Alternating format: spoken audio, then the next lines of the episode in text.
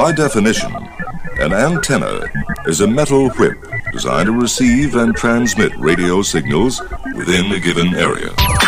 It's BS in the morning on KSLQ and Westplex 1071. It is BS. Show 649. Uh, Mike Otten just sent me a picture of a guy all in yellow. Guess who it is? Who? Jim Carrey. what movie was that? Where he had the weird had the weird face. He had the green face. You know what I'm talking about? Uh huh. Which movie was that? Um. Oh my gosh. I'm gonna have to Google that. I didn't see it. Why? It was a chick flick. I, you know, here you go again. Um, you know, it's funny. I I go to this and then I see it takes me to a yellow suit and hat. Duck Duck Go. He sent me the he sent me like a a screenshot of or no, it's actually just a a uh, search page of people wearing yellow, men and women wearing yellow sh- suits. Now the guys who are wearing yellow are typically construction workers, or they have a yellow construction hat on. The women, God, it's sort of weird. Anyway, how do we get going that with that? Um, he sent me this one too. Get you know this. he's from Canada? Who's Jim Carrey? Yeah, oh, yeah. Yeah. There's a lot of actors who are from Canada. Did Ryan, know Ryan that. Reynolds is from Canada. Did you know that? Hello? Ryan Reynolds. Yeah, you know the guy I make fun of. You know he's Oh. because he's the new star, but he's not like the new macho star. There are no macho stars anymore. Name me a, ma- The a Mask. na- the the ma- There you go. Name me a young macho person right now in Hollywood. There are none. There's just none. Zero. And I'm not trying you to always bring that up. because I see men. See, you and I have had this discussion, multiple times. it goes to the pendulum swinging. Okay, the pendulum swings, and like for example, you go back 150 years. Was there was there segregation, discrimination? Were the blacks treated poorly in this country? Hell yes, it was not right. Right. Okay. Nowadays, not so much, if at all. Okay, most black people have have don't have discrimination on a daily basis. They don't have to drink from separate water, water fountains. They don't have to stay at different hotels. They're integrated into our society. You go to restaurants, there's white, there's black, there's there's Asian, there's all sorts of people in there. Okay? Back in the day, and even in our lifetime, Shelley Bar, you're in my lifetime. There were in certain, not in the in the Missouri area, but maybe down down in southern Missouri, you'd go places. There was drinking fountains for the white, drinking fountains for the black. There were, matter of fact, talked about the fact. Remember the story that that that, that Sammy Davis Jr. Remember he was part of the Rat Pack with Yeah. with uh, uh, yes. with the Frank Sinatra and Dean Martin, and Frank Sinatra actually walked the picket line and picketed one of the hotels that he was performing at because of the fact that the black performers who were performing at that hotel could not stay in that hotel. They had to stay in a black hotel, including Sammy Davis Jr. And Frank essentially said, "Hey, you want me to perform? Knock it off." You know, the black people should be welcome to this hotel. Okay? Things like that have changed. Okay? Once upon a time, when I got in the radio business, there were no radio there are no women on the air. All men. There are no women in in management. All men. No women in sales. All men. It was a male dominated business. Very much different now. One of the biggest chains in St. Uh, you know, there's three big companies in St. Louis: iHeart, Audacy, and Hubbard the one that has uh, KMOX, Y98, KZK stations like that, run by a woman, Becky. Becky, and and it's funny because we know her father, right? Because her father was in our Chamber of Commerce, right? Jerry Nevins. Oh yeah. Yeah, yeah. Exactly. Becky Becky Damian, who runs Audacy, is Jerry Nevins' daughter, and Jerry Nevins and his partners run a company called what's the thing called? It's like Called um used to- upkeep. Yeah, upkeep, where they And- essentially it's a warranty company for your house. You you buy like a, a policy and they come out and they they make sure like your water heater's in good shape and if it's not they repair it, that kind of stuff. And that's that's Jerry Nevins' daughter who runs Audacy. There's a lot of women in sales, a lot of women on the air. Once again, times have changed. But yet, for someone to say, it would be like a woman saying, you know, women are discriminated against in in in in, in broadcasting industry. There's no women in positions of power. I'm going like, I used to work for Karen Carroll, who ultimately ran KMOX. Becky Damian runs five or six stations here in St. Louis. You know, once again, you can't say that anymore. But now what's happened is is the people it's gone it's gone the the opposite it's gone too far over to the left. Oh, you know, white people are terrible. You know, it's it's white privilege. Okay, what is white privilege? Explain that to me. If I have white privilege, why? How come I don't, you know, live in Ladue, and how come I don't drive a Ferrari, and how come I don't have, you know, hundred dollar bills falling out of my pocket? Because I'm a white. Well, no, I'm I'm not white. I'm BIPOC. I'm a black indigenous people of color. Because once again, I will hold the color swatch up to my arm, and yes, I'm somewhere. Yeah, I think my I might have I might have gotten sort of, you know, I gotten lighter. I might be coffee gelato, but I used to be mocha java. But wait till the the weather changes and I'm out cutting grass again. I might go from mocha java. I might even go into Italian roast. And let me tell you, that's not being white, right? You're gonna go. I can't believe he's talking about this again. Okay.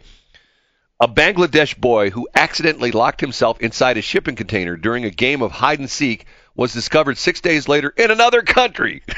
the 15 the 15 year old identified only by his first name Fahim was playing hide and seek with his friends in the port city of Chittagong on January 11th when he hid inside a shipping container and fell asleep. The container was then shipped to Westport, Malaysia on a commercial ship. The boy was discovered on January 17th. Quote, the boy was just believed to have entered the container, fell asleep, and found himself. Malaysian Home Minister Datuk, I can't even pronounce his name, um, said he's got, this guy has, he has five names. Datuk Seri Saifuddin Nasution Ismail said, according to the Malaysian, Malaysian news agency Bernama. He was the only one found in the container of police reports lodge, and he was having a fever. A video posted to Reddit showed Fahim disoriented and confused after going six days without food or water. He was seen being taken away on a stretcher. Ismail said the boy received medical attention and that the authorities are in the process of repatriating him through the legal channel. Officials were initially contact uh, concerned Fahim ended up roughly 2,300 miles from his home country after being a victim of human trafficking, but investigators determined he was wandered into the container during a game of hide and seek. Is that bizarre or what? That's pretty. That's something. I mean, wouldn't that be because that's like the reverse of Home Alone. Well, you know, I'm somewhat claustrophobic, and I, and they don't have windows. Why no? They close the doors. It's I, it's I'm like dark inside. They had oxygen because well, they're they're sealed, but they're not sealed that well. They're water Oh, okay. they're watertight. You know, I mean, you know, there's air that leaks in. You know, I mean, not a lot of air, but there's air that infiltra- infiltrates them. You know, now the ones to worry about would be the they have the refrigerated shipping containers, and those are pretty much sealed up tight.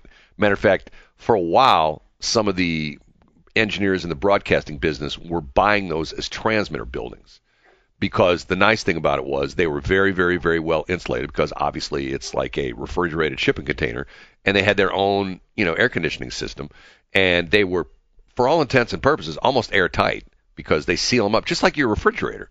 You know, you remember back in the day before they, before you know, remember if you go and look at a real old refrigerator, it had a lock on it, like it had a handle. When you pulled the handle open, you know, it actually had like there was a locking mechanism that locked the door shut and remember, there were deals where kids were, would play hide and seek and end up in a refrigerator, and they'd die. They'd asphyxiate because there was no oxygen. Because when you close the door of the refrigerator, the concept is that you're sealing all the cold in. That's why they have the magnetic seal around the around the you know the outside. That's how they switched from the old way with the locking mechanism to the new way, which is the magnetic seal. So so if somebody's inside, all they have to do is just push the door open and it opens up. You know, simple as that. I remember during that time. Remember, you used to have. If you, I do. You see them every once in a while. You see like an old refrigerator, and it had like a locking handle on it, where Yes. you you would close the door, and then you would push the handle down, and would lock Yes. the door closed. And to open the open the door, you'd pull the handle up, which would unlock the locking mechanism, mechanism and you'd pull the door open. And the reason for that was what it did was actually compress. There was the gasket around the uh, around the the seal, you know, around the perimeter of the, the the frame of the refrigerator, and when you pushed the the the handle down, it actually pulled the door tight against that that seal mechanism, which sealed in you know the air inside the refrigerator. Remember, there used to be a thing you don't see too much anymore, but I, you know, Jason Minershagen would know about this, and so would and so would you know the other firefighters and people like that. Are uh, you know our our Chief our, Schneider. Chief Schneider would know about it. Back in the day, when I was a police dispatcher, you'd hear calls for fire department to, to remove refrigerator doors. Like, let's somebody had abandoned a refrigerator somewhere. It was like out in the field or stuff like that. They would they would call the fire department, and the fire department would go out and take the door off.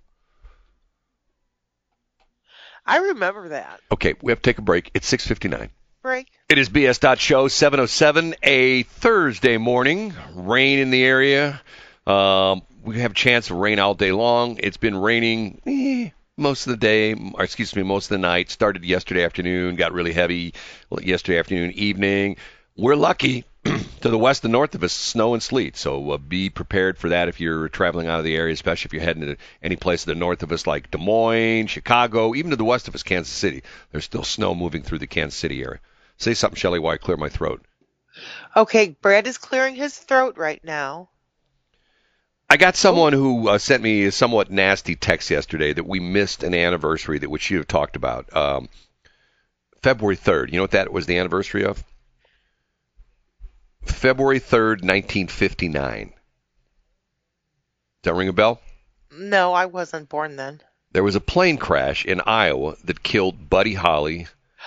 Oh my goodness. J- the the uh, day the music died. Exactly. J.P. Richardson and Ritchie Valens. J.P. Richardson Yeah. was the Big Bopper. Hello, everybody. I'm the Big Bopper. Do, do, do, do, do, do, do, do. You know that song. Okay. No, I really don't, Brad. I was not born. If you've read the the story of that day, there were a group of people who were travel, a group of musician, musicians who were literally traveling around uh, across the country doing concerts. I mean, things have changed so much. I mean, the corporate America has taken over things. You know, you got you got these fancy, uh, you know, schmancy places like you know it used to be uh, what's the place down at Del Mar.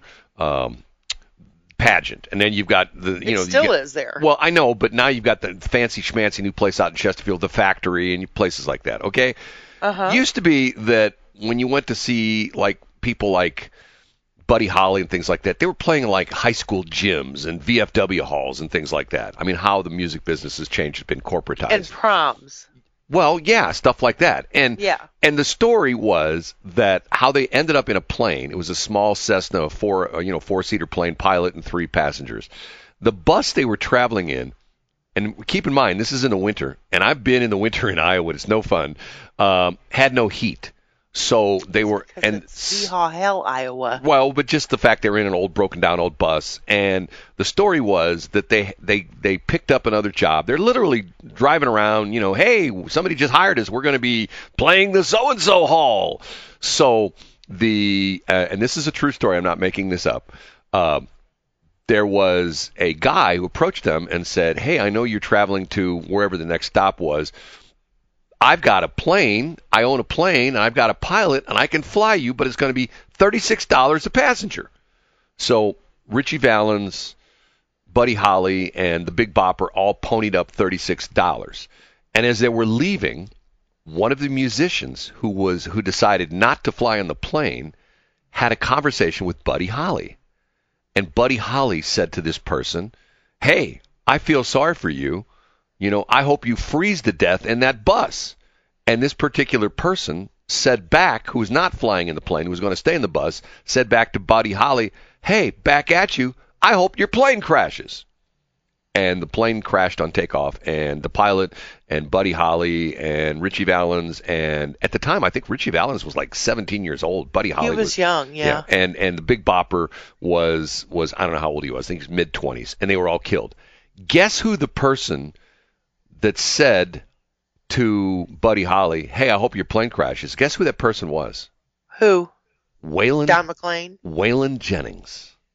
Really? Yes, Waylon Jennings was on tour with these guys, and they talked about that for years. that haunted Waylon Jennings. That the last thing he I'm said sure to his friend, friend and fellow musician Buddy Holly was, "I hope you crash," and the plane crashed. As a matter of fact, uh, that was on February 3rd. matter of fact, I'm sorry, they're, they were they were going from Iowa to Minnesota. That's where it was. Uh, it was a 1947 Beechcraft Bonanza, been chartered to transport the performers from Iowa to their next show in Minnesota, less than six miles northwest of the airport, where it took off. The plane went down, killing all aboard. One member here we go. Here, here, I'll just read this exactly as written. One member of Holly's band who did not make the trip went on to become a country music trailblazer, one of the genre's original outlaws. Waylon Jennings were hired by Holly to play bass for him on the on the Winter Dance Party tour. That's what they call it, which began January 23rd, 1959, in Milwaukee. Jennings, at 21 at the time, had been in New York City recording sessions produced by Holly, and after taking a train to Chicago, met up with the rest of Holly's band. Problems first arose when the tour buses hired to transport the group began breaking down. After a show in Clear Lake, Iowa on February 2nd, Holly decided to charter a plane for himself, guitarist Tommy Allsup, and Jennings so they could fly to Fargo, North Dakota, instead of taking the long frozen bus trip. Richardson, who was suffering from the flu, asked Jennings for his seat on the plane, and Valens asked the same of Allsup. When Jennings told Holly that he was going to take the bus, Holly jokingly told him, I hope the bus the broke down, to which Jennings replied, I hope your old plane crashes. And the song that was written by Don McLean, 1972 American Pie, was to commemorate the day the music died, which was Ritchie Valens, the Big Bopper, and Buddy Holly. And, you know, what's so strange nowadays is you read these stories, you know, like, for example, remember back in the day, this is like ancient history to some people. Uh, but what I find interesting about this is we talk about like old TV shows and things like that. At one time, I think to myself, oh, okay, Shelly, we're talking about stuff that people younger than us don't understand. My son, who listens to nothing but 70s and 80s music, he knows all this history. You know what I mean? He knows. I'm sure he does. He knows the groups and things like that. So, so the story of Lynyrd Skynyrd, you know, the plane crash Yeah. where several of them in the band were killed. Yeah. You know the weird story behind that? I do not. the weird story behind that that the plane that they chartered for their tour that the gr- another group had looked at the plane and their manager had felt that the plane was not safe and they didn't feel confident with the pilots. You know who that was? I do not. Aerosmith.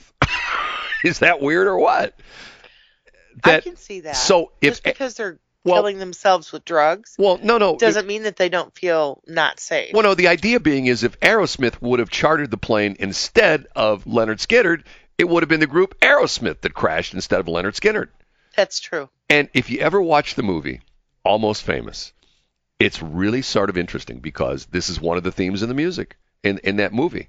They're touring around in this old broken down old bus, and at one point in time, they decide they, they get a new manager, who by the way is Jimmy Fallon. Jimmy Fallon is their new manager. This I think this Are, is are Jimmy Fallon? yeah, the Jimmy Fallon from from Really? you know Tonight Show. Yeah, he's in this movie, and very young Jimmy Fallon because obviously that Oh, movie. I thought you s- meant that it was like about him. No, no, no, no, no. He's he Okay. he he plays. He's not a major character in the movie.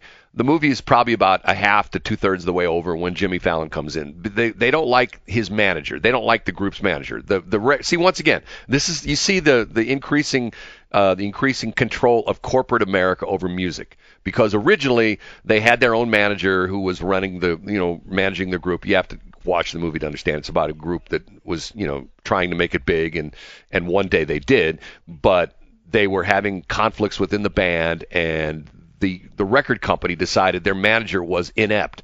So they hired a new manager who was Jimmy Fallon played by Jimmy Fallon. And Okay. the and the first thing he did was he rented a plane for them to fly in which if you watch the movie I won't give you a spoiler alert which turns out to be pretty interesting scene in the movie it's actually Well, sort of funny It's- blah blah blah blah well, it's, blah. it's a funny scene in the movie because It's a spoiler alert, Brad. I didn't say anything about it. I just said it was funny. So in other words, you're going to get the movie and you're going to watch that. So you know, back in the day, you know, and, and you look at that and it's it's it's so crazy because and the thing about it is is that this guy took off in and and you read the whole story from the aeronautical aspect of it. There was a winter storm warning in effect in this area in Iowa, and in back in the day, and this is like what you and I talk about nowadays, pilots have everything on their iPad, and there's this software that's owned by a company called Boeing. You ever heard of this company before? Boeing. The software is called ForeFlight. So in other words, almost all the pilots nowadays, if you see like if you see like a pilot flying like a single engine Cessna, a little dunk, you know, junky little, you know, 40, 50 year old Cessna, he's got his his iPad you know, sometimes they, they have like a strap that they can put it on their knee, or sometimes they actually have a, a strap where they can put it onto the actual yoke so it's right in front of them, like right in the middle of a steering wheel for a car. They've got this super sophisticated software that's tied into the Weather Bureau and, you know, the weather system and the whole bit. And not only that, guess where they get the flight, and this is something that probably a lot of people don't even realize. Guess where they get their weather data? They get the weather radar maps and all that stuff. You'll never guess where they get that from. Weldon Springs? Sirius XM. Really? Sirius XM has a channel that transmits weather data, and since it's on the satellite, when you're in a plane, you can get it anywhere. So when you're flying around, you know, you're getting this constant feed of weather data from Sirius XM. So the idea back in the day, and what's interesting is back in the day when this flight took off, right before the flight took off, a bulletin was sent out from the FAA essentially saying that it was not safe for anybody to take off. Well, it was on a teletype machine at the airport, and nobody read it. So the pilot, before he took off, should have gone and looked at the teletype machine. That's how they sent the old stuff back in the day, and he didn't go in and read it. Nowadays, you read these stories about guys flying into weather, and you go like, okay, what was going on with them? Because they've got all this sophisticated stuff. You know, they got 80, IOS, ADSB, is that what it is? ADSB. They've got ForeFlight. They've got the weather stuff coming in on Sirius XM. It's bizarre. I mean, if if you get into a bad weather situation, you know, as a private pilot, it's your own fault. I mean, it really is. It's your own fault. Uh, what is the name of this movie? Uh, Almost Famous. That's what I'm talking about. Okay, the smartest woman in the world sent me. I thought we had this like a month or so ago. Today is National Pizza Day. Did you know that? National Pizza Day. I didn't. And uh, I'm trying to see where who's got the, the deals today. Let's see what the deals are today. Domino's has to have the deal. I don't think so. I don't know if Domino's um, National Pizza Day, delicious handheld uh, handheld meal with a variety of free. Do you do you look at pizza as handheld meal? That's what they're saying. It's a handheld meal. I don't know if I consider it That's, hand, well, it is your four basic food group. But have you ever heard pizza referred to as handheld meal? No, but they're trying to to make it trendy and fresh and and not dated. Okay, 7-Eleven and Stripes. We don't have Stripes here. We have 7-Eleven. In honor of National Pizza Day, 7-Eleven and Stripes. Oh no, uh, yeah, that's that's right. It's another. We'll be offering seven rewards loyalty members a whole pizza, cheese or pepperoni for seven dollars. Bar Louie. Uh, pizza that's half price on National Pizza Day. Bar Louie's will score 50% off flatbreads during happy hour today. Uh, let's see where else. There's a whole list of places. Name a place, I'll look at it. Uh, Jets Pizza. Do we have any Jets anymore? I think most of the Jets, no. they, most of them closed down. I think. Unless they'd be in St. Louis, we don't have table. any out here. Sam's Club. Oh, on February 9th, Sam Club is offering uh, one dollar off its ham. What's one dollar? Who cares? Uh, who cares about that? Uh, go through the list here. Is that it? I guess that's it. I don't see any other ones. Slice. We have Slice here. I don't think we do have Slice. We used to have um, Pie Five, which I liked, and they all. I didn't know that. They were good. There was one down in, in Chesterfield Valley that was really good. You go in, it's like a cafeteria kind of deal. You walk oh. up to the to the beginning of the line, and you and they'd say, "Okay, what kind of crust do you want?" And you pick the crust, and then literally the person would walk. You'd walk down the line, and you say, "Okay, put on the you know the marinara sauce. Okay, that's just right. That you know that, and then oh, cheese. Okay, oh, that's just fine. Okay, now put on pepperonis. I'll put on some, you know, some anchovies, and then they would cook it, and it would be done usually like in five or six minutes. It was good. I used to eat there quite a bit, and you know. Do you remember Shakey's? Oh, I love Shakey's. The one up in North County there I in Halls Ferry. Yeah, well, no, this was over off of um, the B Street. It's not Brentwood. It's uh, that was, one that was from Brentwood. That was east. the bad. That was the bad Shakey's. Nobody went there. That's not true. Yeah, only only losers. I have pictures from Shakey's from like my fifth birthday. Oh, once again, only losers went to that Shakey's. The good Shakey's was up in North County. Everybody knew that. People like if if like people in Clayton, did, they would go like, just call me a loser. I did. The people in Clayton would go like, we're not going to the Shakey's by us. We're going to the good Shakey's up in North County. Matter of fact, so are you going to stick with that comment? I, I used to go. I used, as a kid, my mom and dad would take me there to Shakey's, and I go, I go, mom, dad, look at all these fancy cars. There's Mercedes. There's all these fancy schmancy cars, and my dad would say, oh, you know, those people come from Clayton because the Shakey's down there in Clayton's no good. Only losers go to the Shakey's in Clayton. My dad even knew that. so you went to the Shakey's in Clayton, right? That's right. I'm sorry. Are you not going to talk to me now? I'll talk to you. Do I need to be pleasant? no, you don't. Oh, hey, I have to, I have to, I have to finish this. The other day, the smartest woman in the world got mad at me because I didn't give the rest of the story. Okay, this is a Forbes magazine. We talked about this, and we're jumping around all over the place this morning.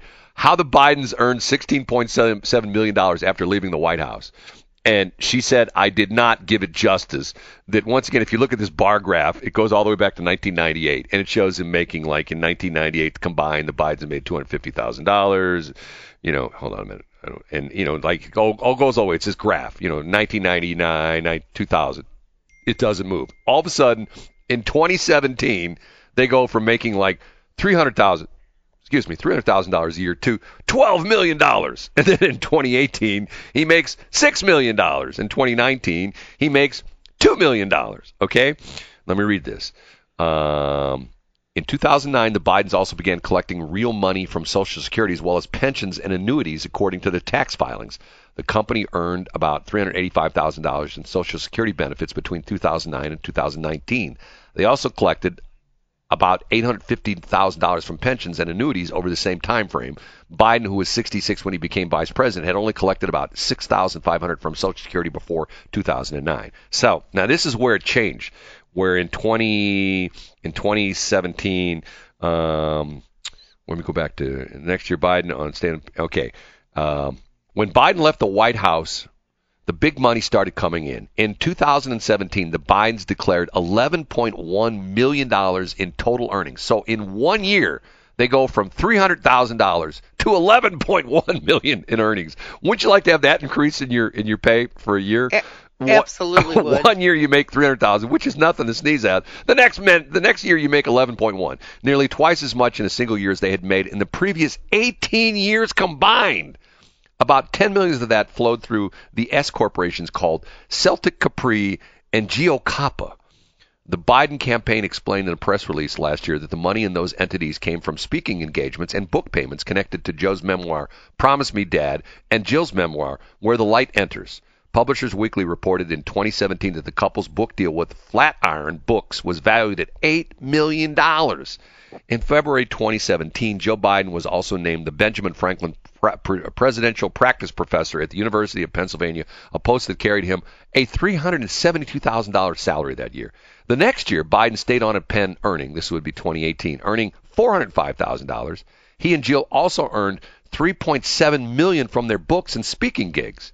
Depending, depending upon where he spoke, uh, was speaking, Joe Biden's payout varied dramatically. He earned anywhere between $8,000 for a stop in Ann Arbor, Michigan, for instance, but he received $190,000 for a speech in Madison, New Jersey, paid for by Drew University, according to his financial disclosures. The Biden's earnings, which also included payments from pensions to Social Security, totaled 4.6 million in 2018. In 2019, the year that Biden launched his bid for the presidency, he and Jill earned about a million dollars. Biden took an unpaid leave of absence from UP Penn uh, when he started his campaign in April 2019. So his salary from university dropped to $135,000. He's not even working, and they're paying him $135,000. How'd you like to have a job you don't have to show up for, and you still make $135,000? Another half a million dollars came from writing and speaking. Biden delivered his final paid speech in Fort Lauderdale on January 28th 2019, three months before launching his campaign. By the end of 2019, Biden was a Democratic frontrunner and a fairly wealthy man, having earned $16.7 million in three years and built up a net worth of roughly $9 million. So he went from making like, you know, $250,000, $300,000 to 16 to 12 million in one year. And in three years, they made 16.7 million, and their net worth hit nine million dollars. Must be nice. So when you hear these people say, "I'm a public servant, I don't make any money, I'm broke," and the crazy thing about it is, it's like him and Bernie Sanders. They're talking about these fat cats need to pay their pay their fair share. Okay, so how do you feel about that? Let's say you were rich, and you, I'd like to know what fat cat meant to them. Well, but but see, that's what's interesting is to me, if he's got a net worth of nine million dollars, to me he's a fat cat. Yes. You don't you think? I agree with that. if he's got a net worth, if I know somebody who's got a net worth of nine million dollars, they're doing well for themselves. I have no pity for them whatsoever as far as financially. You know, they may have a screwed up life otherwise, but you know, financially they're doing okay. And and so the whole thing is, by the way, I read this the other day and I didn't couldn't believe this. I think it's Oregon has this new tax called the cat tax, the CAT.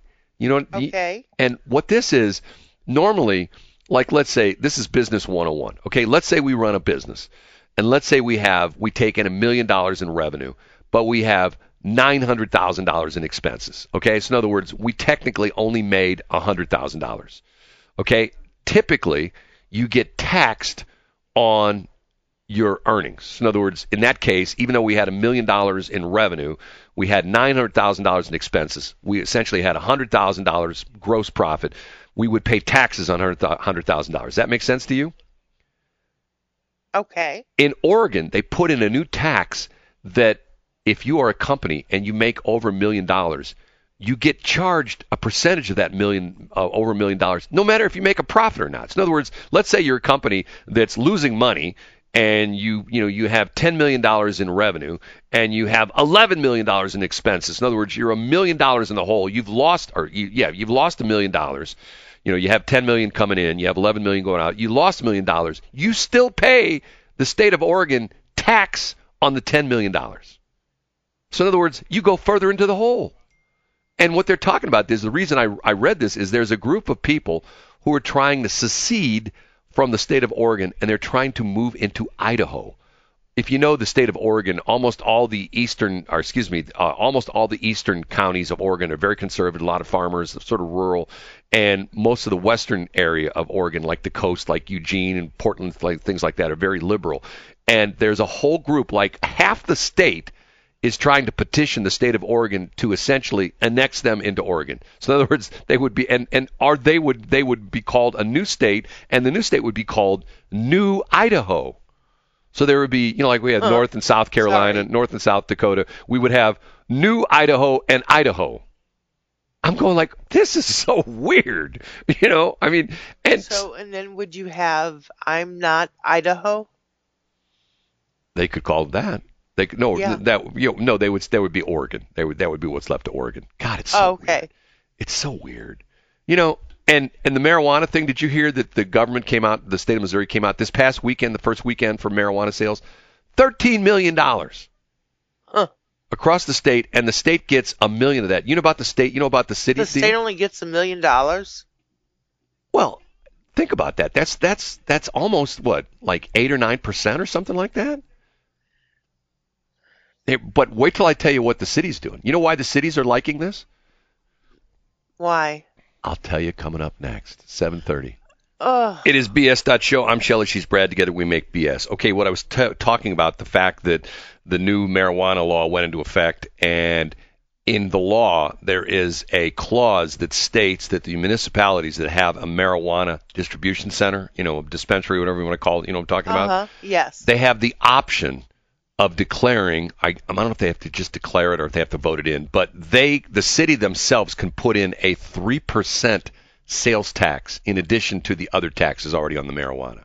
So guess why the cities like the marijuana dispensaries? um, a, sure they do. It's another three percent. They are vast. right, it's another three percent that goes into their coffers. You know what? I don't what? have a problem. I you know I, I'm I'm an open minded guy. You know, I've always said the right to swing your fist ends at the tip of my nose. I don't really care what you, what you do. But here's one of the downsides of this. Um, I have two people that told me this in the last month or so. Both of them went to New York on vacation, and they went through Times Square and they talked about how Times Square is nothing but marijuana smoke right now. If you go through oh, Times, it? yeah, it's just everybody's smoking dope in Times Square. That's a shame. You know, and it's to the point where if you don't like that smell, you know, so sad, too bad.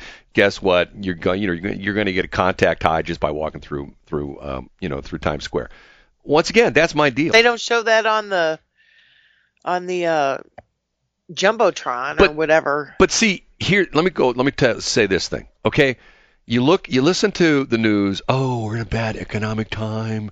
You know things are not good. Looks like people are losing their job. Corporations are laying off people because of the fact that it looks like we may have a recession on the horizon. It doesn't look good. The economy's falling apart. They open up marijuana sales in Missouri and people can't buy enough of it. You know what I mean? Go like okay. that's because people want to spend their people will spend money on the things they want to spend money on and people will find time to do things well, for the people that are important to them. There's another explanation. You know what that is? Explanation is? What's that? Typically, this has been true of alcohol. They've cut off their dealer. That would hurt. They're, oh, I I thought you said they cut off their dilly. Now, what did you say? They cut off their dealer. Oh, they cut off their dealer. Yeah, matter of fact, there was a guy the other day. You know, it was, he was. I, I saw him on the highway. He said, you know, he said, "Hey, help me. You know, I'm a former marijuana dealer. The state put me out of business. You know, please give me a dollar." As he was working the sign on the interstate. By the way, I'm sorry, Brian the Nieves, who him and I have a a shall we say interesting relationship that like, a love hate relationship. we started trash talk each other. There's a picture of a selfie he took of him he looks like a homeless guy. And now, once upon a time, Brian Nieves was a very good-looking dude. Matter of fact, that would that used to get him in trouble because when he ran, when he was working on my station on the old days of the Mouth, 1350 the Mouth, there was all sorts of you know accusations, and he got really mad about this. I don't blame him.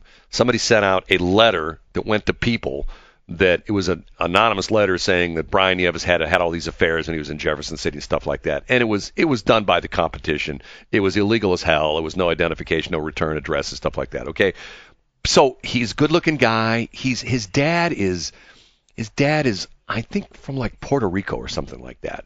So Brian's sort of you know dark-skinned. Matter of fact, Brian Enrico Suave. Brian may even be he may even be darker than than Italian roast. Keep in mind, I'm a person of color. I'm mocha java right now. He might even be darker than Italian roast. Okay, so black hair, the whole bit. He there's a picture of him, and matter of fact, I sent it to the smartest woman in the world, and she didn't even believe it was him. His hair looks like he looks like the kind of guy that if you're going downtown and you're walking along Tucker, hey, can you lend me two bucks? I gotta buy a pack of smokes and he's got this goofy beard that makes and big black glasses make, makes him look like a young Colonel Sanders. Okay, get what I'm saying? His his hair is like turned totally white. His beard is like white, white, white, white. He looks like Santa Claus beard, or or like you know, uh, uh, you know, uh, Colonel Sanders kind of white beard. And he's in his studio. He's doing his his radio show. He doesn't even go in the station anymore. He's doing a show from his home, and he's looking at the camera and he's got this big grin in his face, and he's got a baseball cap on, and his hair is like sticking out from underneath his cap. Looks like he combed it like sometime back in 2019 with a hacksaw. You know what I mean? I mean, he just looks horrible. I'm thinking to myself, dude, that's not a very flattering picture. I don't, I don't think I'd be putting that picture up on Facebook. So, so I put a comment on there about, hey, I saw you working the sign on the exit ramp from 44 into the Washmo exit, and he he thought that was funny. See him and I have that relationship. We can do that. So he makes he makes fun of me all the time. So you know, it's one of those bro kind of romances. What do you call it?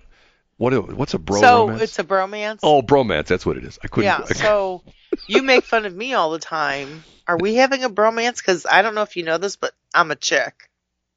We're having a a chick bro romance. Mm-hmm. Isn't that what it is? No, but see, I told you the story. My old I already know that. Blah blah blah blah blah. My old friend Randy Bluestone. Yes. He always I, I said, wish he was still alive. He old said. He always said, the closer you are to someone, the more blank you can give them.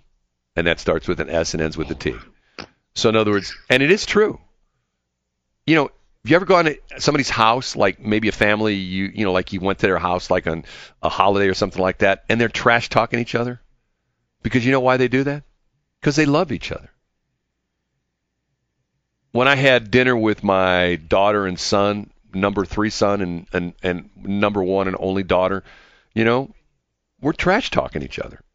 And they were and they were trash talking me. They were making they were, my kids were making fun of me. Okay? And and it hurt your feelings. Oh my god. I cried for 3 days. It hasn't even been three days. yeah, it was. It was last Thursday, so it's it's been a week. it's been a week. As a matter of fact, it's a week ago tonight. Yes.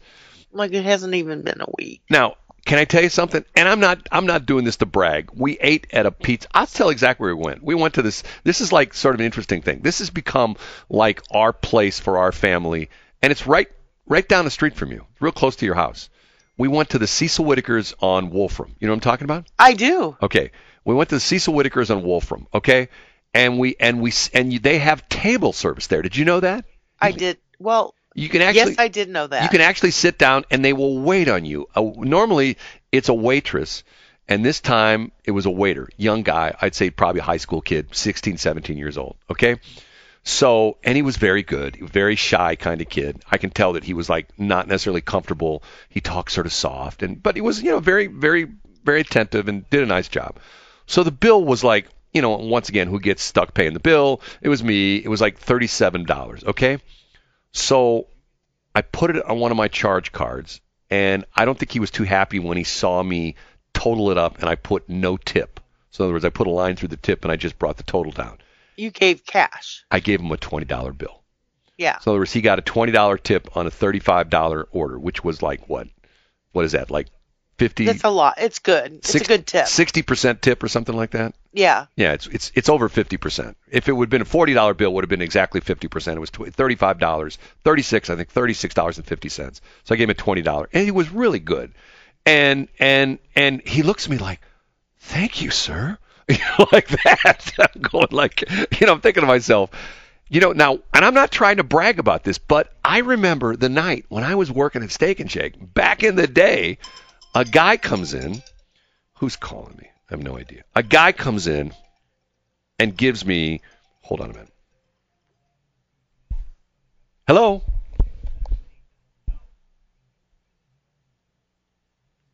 Yes, can you call me back? I'm on the air right now. Bye. I have no idea who that is. Hi, is this Well, now that Mr. you've taken your personal phone call, It was can a- we get back to business? It was a business call. Okay, what was I saying? Okay, I'm working at Steak and Shake. A cold, rainy night like that it was me liking you a lot, Brad. a cold winter rainy night like last night i'm soaked to the bone some dude comes in buys a cup of coffee which i think at the time was i don't know 40 cents or 50 cents or something the tax was like 43 cents or something like that hands me a five dollar bill and says hey buddy keep the change i'll never forget that i remember that to this day. You know i'm thinking to myself damn i made i made four dollars and fifty cents in like two minutes. And you know what the problem right now? I make four dollars and fifty cents like in two weeks. the struggle is real. the struggle is real. Okay, we we have to take a break. We'll be right back at 7:45. It is BS Show. It's Brad and Shelley 7:50 on a Thursday morning. Uh, rain should taper off. We still have a chance of showers throughout the day. Not as much as last night, yesterday afternoon, but still some rain might be in the forecast for today. So be alert for that. Okay, I went through the 364.94 interchange yesterday. Shelley. Did you really, Brad? Yes, I did. And they're not making any progress. What are they doing there? Is that is What it- what what interchange? the, they're redoing where 364 and 94 come together. You know what I'm talking about? Yeah, they are. Okay. Yes. I talk about this all the time. They've been working on that for like two years, and it doesn't seem like they make any progress. And it's like, remember, Well, you know, it's it's the progress is slow because they've got they built factor of us. they built the Empire State Building from the ground up in 13 months. Okay? How can you build a building at the time, the tallest building in the world, in 13 months, and they can't get a stupid interchange fixed? I don't understand. And matter of fact, if you look at the map, it's like it's going to be the most confusing thing ever. Still to this day, there are people that, and this is what's sort of confusing. If you're out in St. Charles County, if you're at 70 and Fifth Street, you got one kind of interchange. You got the what they call the diverging diamond, where you go on. You're all of a sudden one minute you're in the United States, the next minute you're in England. You know what I'm saying? You're right. Yeah. You, are driving and on the crossed over the border. right. You're driving on the wrong side of the highway or the wrong side of the road. one minute you're on the right side of the road, then you're on the left side of the road, and then you're back on the right side of the road. Yeah. Okay. Then you go to 94 and 70, and it's a different interchange. You know, it's like it's got all this crazy weird stuff. You got like two left turn lanes. They're, you know, like you got people almost hitting people head on in left turn lanes they're not watching where they're going. So I don't know what in the world. And then now at 70 in Lake St. Louis, you got that crazy new intersection with the with the roundabout. It's like it's like okay, explain this to me.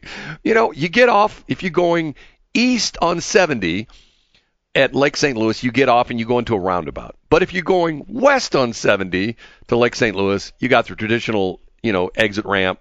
You go to the top of the right ramp, you make a right, you make a left. And then, of course, we have the infamous three roundabout intersection out there at 364 and Gutermuth, which is like, okay, explain that one to me. Where on the north side of the interchange, you have two roundabouts back to back and then you have one on the south side. It's like, okay, I don't quite ex- explain. Explain to me why you have two roundabouts. You go through one circle and you go through another circle. It's like, okay. And there was a day when MoDOT hated these things, hated those things. anyway, okay. I found this yesterday. I thought this was interesting. This was in uh, Podcast News Daily. Okay. Both the Canadian Broadcasting Corporation and BBC have made an announcement. You know what they're going to do? What? Stop broadcasting.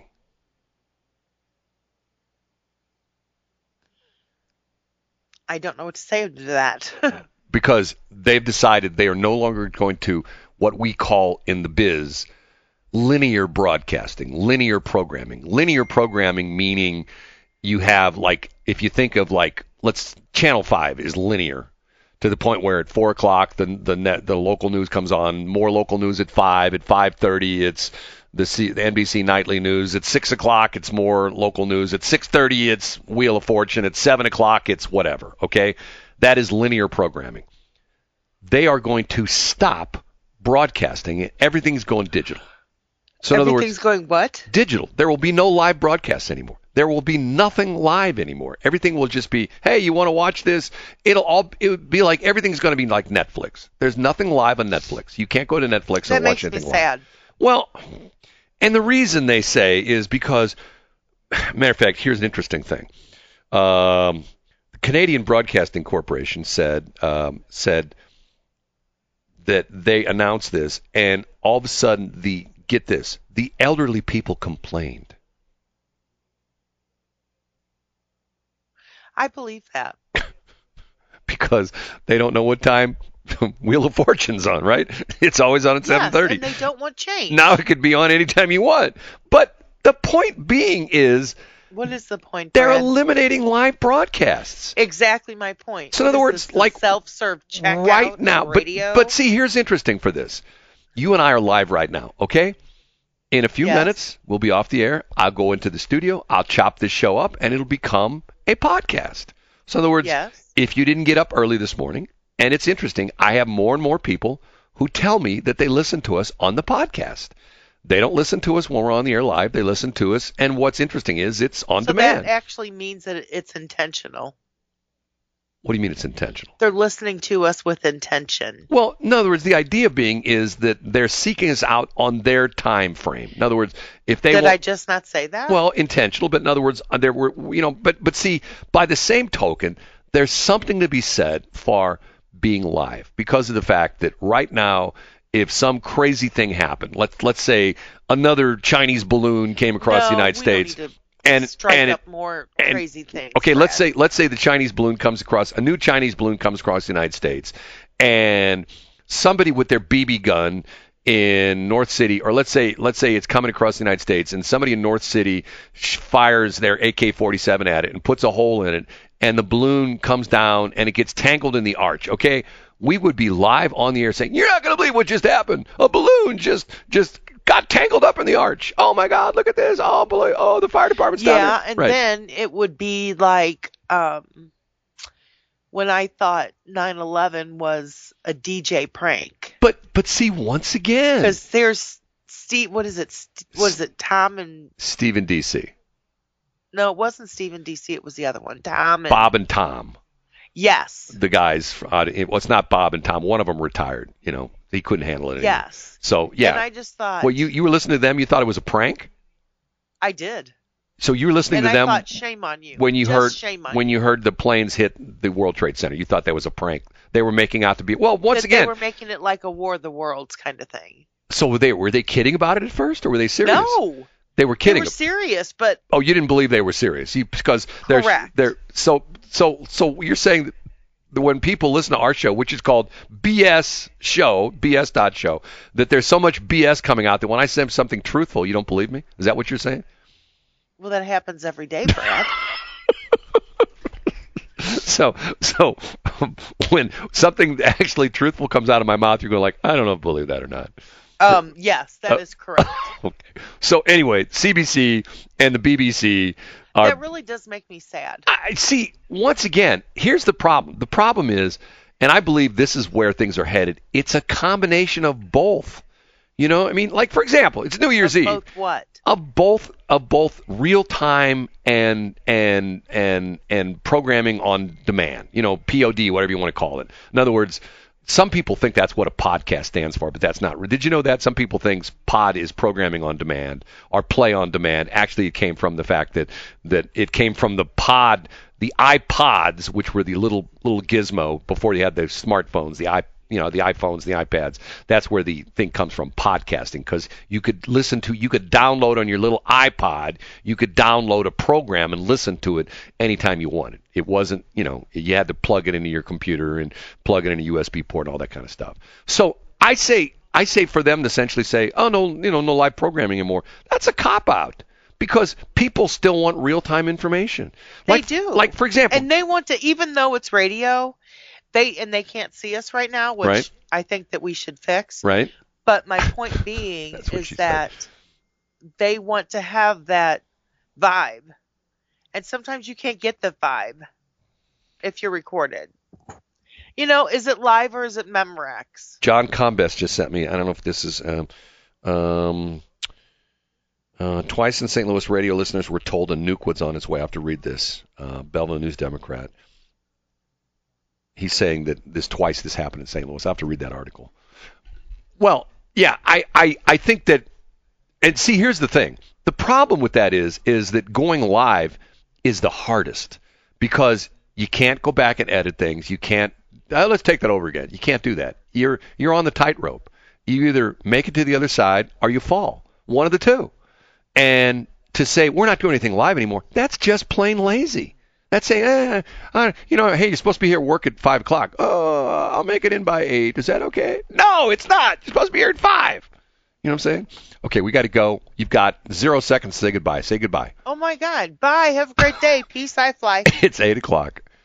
Have you heard about Salt River Automotive? Not only are we open for business and ready to serve you, we are sponsors of the BS in the Morning show on Westplex 107.1. Check us out on Facebook at Salt River Automotive LLC. See you soon.